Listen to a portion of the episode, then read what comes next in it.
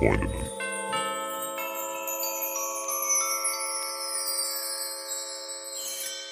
Max, Mhm, ja, bitte. ich habe letztens eine Affäre, Ex-Freundin, das war so eine Mischform, ist nicht so richtig zu beziffern, wieder getroffen. Nach, weiß ich nicht, wir haben bestimmt sieben Jahre nicht gesehen. Mhm. Wir hatten uns damals im Club kennengelernt und uns sehr schnell angefreundet. Mhm. Das war auch richtig lustig immer mit ihr. Kam aus dem gleichen Bezirk und es war echt eine richtig coole Frau, so eine richtige Macherin. Ja.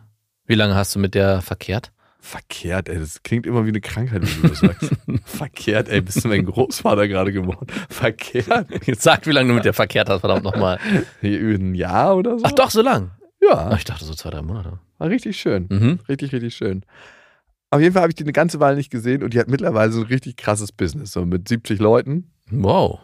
Und wirklich eine richtige Powerfrau, die so alles perfekt im Griff zu haben scheint, ne? Ja. Kenne ich die? Habe ich die kennengelernt? Wir haben immer das, was wir hatten, müssen unter Verschluss gehalten. Ja, ich glaube. ja, okay, verstehe. Also die hat mittlerweile drei Kinder. What? Ja, und hat dieses riesen Business am Start. Ist auf jeden Fall krass am Durchziehen, ne? Mhm. Und da habe ich mich in dem Moment gefragt, als wir da so da saßen, was wäre passiert eigentlich, wenn wir die Beziehung weitergeführt hätten?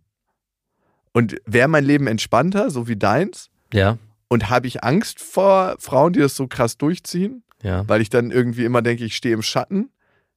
Oder springt da ein Mechanismus in mir an, den ich nicht kenne, wo ich mir denke, so, hm, das ist mir nicht ganz geheuer? Und ich habe dazu meine Theorien. Ich würde sie einfach mal mit dir teilen und du sagst. Ja, ich habe auch was dazu zu sagen, aber bitte erst du.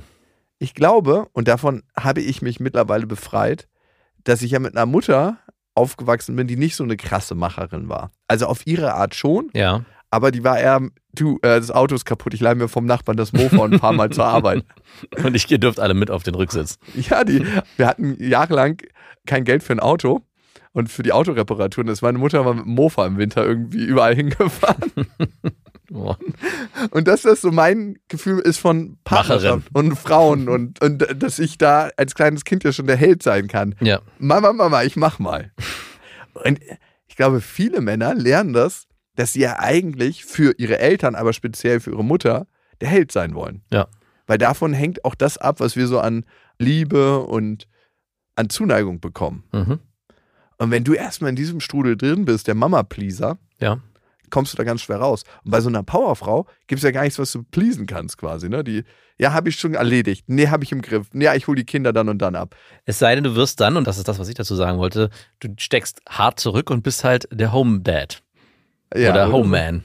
Ach so, dass ich das nicht könnte, meinst du? Genau, ich glaube, das wäre bei eurer Dynamik dann schwer, weil also klar, man könnte das auch versuchen, dass beide parallel ihre Karriere aufziehen und man sich dann zu bestimmten Terminen dann trifft und verabredet. Mhm. Aber ich will jetzt einfach mal unterstellen, dass wahrscheinlich eine Beziehung ein bisschen darunter leiden könnte, wenn beide so richtig karrieregeil sind. Könnte sich natürlich auch gegenseitig befeuern und man macht gemeinsam Business. Nur auch weil man ein Business mit 70 Leuten hat, heißt das nicht, dass man karrieregeil ist. ambitioniert, ich würde es mal so benennen. Vielleicht nicht karrieregeil. Und was helfen könnte, ich meine, gut, Wie du das gleich wieder abwertest, ne? Du bist ja wirklich so ein richtiger Fuffi. ich wollte, wieso Hat jemand so ein bisschen erfolgreiches Wissen? Du bist aber karrieregeil. Wie wär's einfach mit ambitioniert? habe ich gesagt, ambitioniert. Ich hab Nachdem ich dich korrigiert ja, habe. äh, Würdest du nicht sagen, ist karrieregeil? Nein. Okay. Dann halt nur ambitioniert. Aber worum es mir eigentlich geht, dass es ja bei dir so sein würde, vermute ich, dass du nicht zurücksteckst, sondern mindestens wahrscheinlich dich sogar noch getriggert fühlen würdest. Wir werden, ich muss auch. und vor allem, wenn sie so Erfolge feiert, bin ich so direkt so danach am Schreibtisch so, okay, let's see. Guck mal hier, was ich geschafft habe. Hm. Die E-Mail geht jetzt raus, weil sie so bei ganz wichtigen E-Mails im Blind CC. Hörst du dieses Geräusch?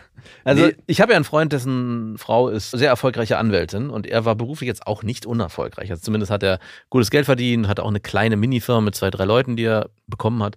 Und bekommen wa- Was heißt das denn? Hat er es nicht selber aufgebaut, sondern Äh, bekommen? Wurde ihm das äh, zugewiesen? da will ich nicht weiter Okay, wurde ihm also zugewiesen. Macht ja auch nichts. Kann ja Macht ja auch auch gut nicht. Auf jeden Fall hat er seinen Job gut gemacht und hat auch gutes Geld verdient. Und er hat dann für sich entschieden, nein, wir kriegen Kinder, ich möchte zu Hause bleiben Finde ich und auch gut. zumindest schraube so weit zurück, dass meine Frau in ihrem Business performen kann. Und ich glaube, das kann in der Partnerschaft gut funktionieren. Wenn man als Mann ein gutes Selbstbewusstsein hat. Da, genau, und, äh, beziehungsweise, was heißt als Mann? Das ist ja geschlechterunabhängig. Aber in der heutigen Zeit ist es immer noch so, glaube ich, dass Männer wie du dann sich eher getriggert fühlen und sagen, okay, ich muss jetzt auch. Oder will- kannst du dir vorstellen, dass du sagst, hey, mach du mal, ich mach hier, bleib hier zu Hause, ich kümmere mich um die Kinder, ich bringe die Kinder in die Kita, ich bringe die abends ins Bett. Ja, voll. Kann ich nur stille sie auch. Ja, Ich stille sie, aber wie soll das? mit der Flasche natürlich. Oder mit abgepumpter Milch. Ja, also ich finde mittlerweile alle Frauen spannend. Das ist super.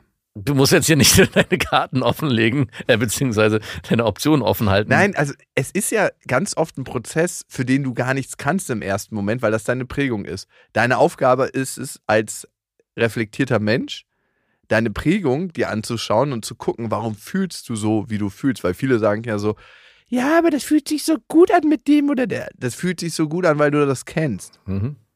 Nichts anderes. Und dass du irgendwann checkst, aha, das ist eigentlich nur meine Vergangenheit reproduziert, was ich da immer wieder mir auftafle an Beziehungen. Mhm. Und das könnte auch ein Grund dafür sein, dass ich bestimmte Frauen nicht attraktiv finde oder ich mich von bestimmten Frauen und manchmal auch Problemfrauen angezogen gefühlt habe. Fühlst du dich denn von so erfolgreichen Frauen angezogen? Ja, voll. Ach, ich dachte eher nicht. Doch.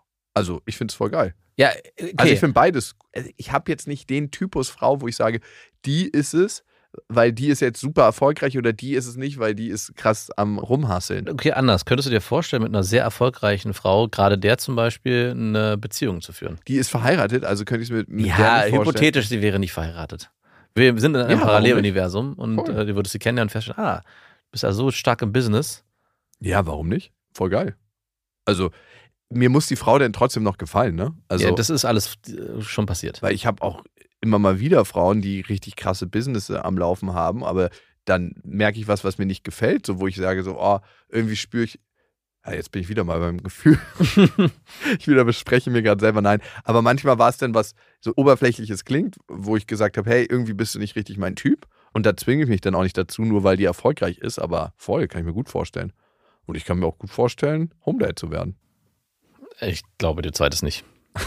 Weiß ich nicht, ihr müsst es denn mal leben. Du, das sagst du jetzt einfach so, aber ich, das ist eine krasse Lüge. Aber 50-50, 100 Prozent. Das ist, Was meinst du mit 50-50? dass man sich das einfach ganz gerecht aufteilt. Ja. Und das, ey, wer das nicht lebt, ey. Du sagst es überzeugend. Ich kann mir das bei dir krass schwer vorstellen, dass du sagst, okay, äh, weil du müsstest ja auch bereit sein, dann in deinem Bereich wahrscheinlich Abstriche zu machen, in deinen Karrierevorstellungen. In der Nacht warten acht Stunden Arbeitszeit Okay, okay, verstanden. Es ist alles möglich, würdest du damit sagen. Nee, tatsächlich müsste ich dann ein bisschen runterschrauben. Und ich glaube, wenn ich. Also nicht nur runterschrauben, wir müssen das Szenario aufmachen. Sie ist sehr erfolgreich, deine zukünftige Partnerin, mit der du dir eine Beziehung vorstellen kannst, erfolgreicher als du.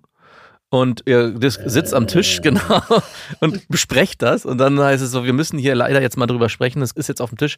Lieber Jakob, guck dir die Zahlen an oder was auch immer du als Richtlinie nehmen würdest. Meine Firma, die ich leite, ist definitiv hier die wichtigere Firma.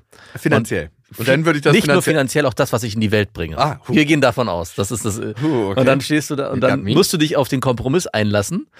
Okay, ich sehe das, ich verstehe es. Ich würde bei meiner Arbeit sukzessive runterfahren, damit du dich verwirklichen kannst. Und ich kümmere mich um den Haushalt, ich kümmere mich um die Kinder. Äh, Ich sorge dafür, ich bin dein Backbone. Wie fühlt sich das für dich an, wenn ich das so sage? Erstmal beängstigend, Mhm. aber ich bin mittlerweile so im Leben, dass ich mir denke, es ist viel, viel wichtiger, Sachen zu erfahren und Dinge auszuprobieren und auch manchmal in die Angst zu gehen. Und vielleicht ist es genau das, was mir als Thema gut tun würde, dass ich so auf dem Rücken einer starken Frau durchs Leben getragen bin. Also ich erinnere mich so ein bisschen zurück an auch die Diskussion, die du mit deiner Ex-Freundin hast, die ja jetzt zu der Zeit keine erfolgreiche Businessfrau war. ja, Aber auch da gab es ja die Themen bei Beste Vaterfreuden bezüglich Aufteilung und Zeit sich nehmen, Termine einhalten. Ich glaube, das kam auch in den Paartherapie-Folgen im Jakobsweg raus.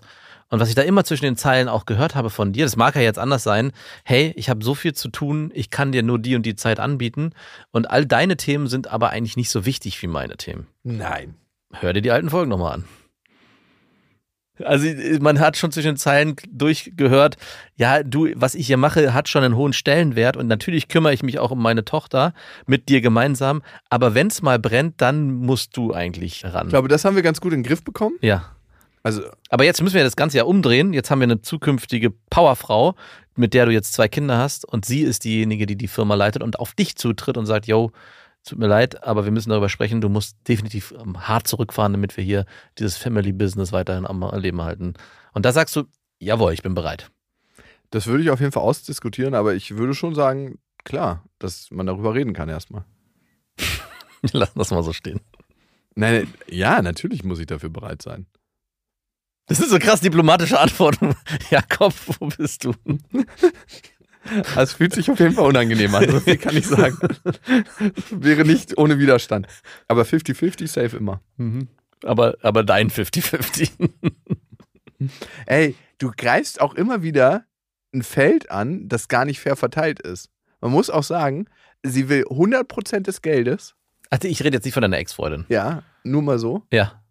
Und aber dann eine 50-50-Aufteilung, das ist schwierig, finde ich. Das steht ja nochmal auf einem ganz anderen Blatt. Ich sag nur. Also will 100% Unterhalt, aber eine 50-50-Aufteilung. Also wie viel Luxus will man denn? Mhm. Oder ich sage, hey, wir regeln den finanziellen Part anders, was ich gar nicht möchte. Ja, ja, genau. Das ist nicht ganz so klar. Wir hatten vorhin eine Folge über Klarheit. Da geht es auch wirklich ganz viel um Klarheit, was du gerade aufmachen willst. Ja, aber wir werden immer klarer. Das Ja. ist ja auch ein Prozess. Ich sage ja auch gar nicht, dass das jetzt anders ist. Ich sage, ich habe mich nur zurück erinnert an die Zeit, wo es mal sehr heftig war, was so Verteilung anging. Und jetzt machen wir da das andere hypothetische Szenario auf, dass es jemanden gibt an deiner Seite, der 70 Mitarbeiter hat. Vielleicht kommt sie sogar mit drei Kindern in die Beziehung und alle diese drei Kinder Wollen umsorgt werden. wir wollen umsorgt werden und lieben dich als Vater, weil du dich so krass ambitioniert angestellt hast und sagen, Jakob, bitte, wir möchten, dass du zu Hause bleibst. Und dann wird am Tisch abends diskutiert, ob du dein, dein Privatbusiness Ich zurückfahren habe kannst. heute eine Viertelstunde für mich gef gefunden. Ich habe es noch nicht mal geschafft. Und auch wenn du die diplomatische Antwort gibst, jetzt, ja, ich kann mir das gut vorstellen und wäre auch bereit, mich darauf einzulassen, glaube ich diese Antwort nicht. Ich glaube, in der jetzigen Phase würdest du sagen, okay, wie können wir das lösen? Au pair, Babysitter, äh, meine Mutter wäre bereit, ich könnte auch meinen Vater nochmal aktivieren, wir kriegen das hin. mein Vater es bestimmt nicht. Ey. Hey, apropos dein Vater, ich habe letztes, wir sind Einen schlimmen Traum gehabt. Nein, aber die- diese ganze ähm, Situation, dass dein, deine Tochter von deinem Vater ja noch nie genommen wurde, oder? Du wirklich an. Also, dass dein, hoffe Vater, dass dein Vater sich noch nie Zeit genommen hat und gesagt hat, hey, Jakob, ich würde mal eine Stunde auf deine Tochter aufpassen. Und umgekehrt du auch noch nie gefragt hast, hey, ich habe heute so einen Stress, könntest du mal auf deine Tochter aufpassen? Und dabei wäre das eigentlich so einfach, weil ihr räumlich ja nicht so weit auseinander wohnt. Natürlich wäre es einfach, aber ja, wie soll ich sagen? Das ist so. Irgendwann wird die Hürde so groß. Ja, ich hatte mich äh, nur gefragt, weil ich mit meinen Eltern. Ey, würdest du deinen Vater alleine auf die Kids aufpassen lassen? ja, würde ich. Habe ich auch schon. Wie oft? Zwei, dreimal. Und jedes Mal mit ganz viel, äh, bitte denkt daran und das und das und bitte macht nur das. Also es war eigentlich nur bei denen zu Hause, wo ich wusste, der Rahmen ist gesichert. Auch da, ich habe mich ja gefragt, das kommt ja daher, dass ich selber in der Position war, wie sehr würde ich meine Eltern einfordern, wer wäre der Erste von meinen Schwiegereltern oder meinen Eltern, den ich sozusagen bitten würde, auf meine Kinder aufzupassen. Und das, ich komme gar nicht auf den Gedanken. Weil die Kette, weil die so weit am Ende Ja. der, des Kettenglieds sind. Ja, guck mal, bei mir auch. Als erstes frage ich meine Mama. Ja. Danach frage ich ihre Patentante. Mhm. Danach frage ich meine kleinere Schwester. Danach frage ich meine größere Schwester. Mhm. Dann frage ich meinen Nachbarn, der auch mit ihr aufgewachsen ist Mhm. und mit uns am Anfang in der WG gewohnt hat. Ja. Und wenn diese Fünferkette zu Ende ist, da würden noch drei, vier Leute kommen und dann würde ich meinen Vater fragen. Würdest du dazu kommen, dass du deinen Vater fragst oder würdest du dann sagen, Ja, wenn ich äh, mir gerade ein Bein amputieren lassen Ja, okay, müsste also- und auf dem Weg im Krankenhaus wäre und dann würde sie sonst nicht von der Kita abgeholt werden. Also eigentlich nein.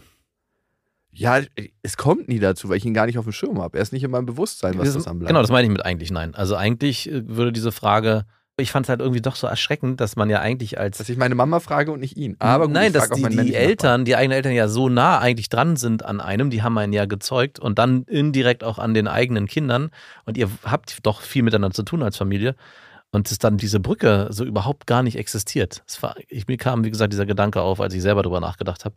Nachbarn. Und dieser Gedanke, Ja. der gehört in beste Vaterfreunde und nicht Ja, mir. ja, ich weiß. Dig Deeper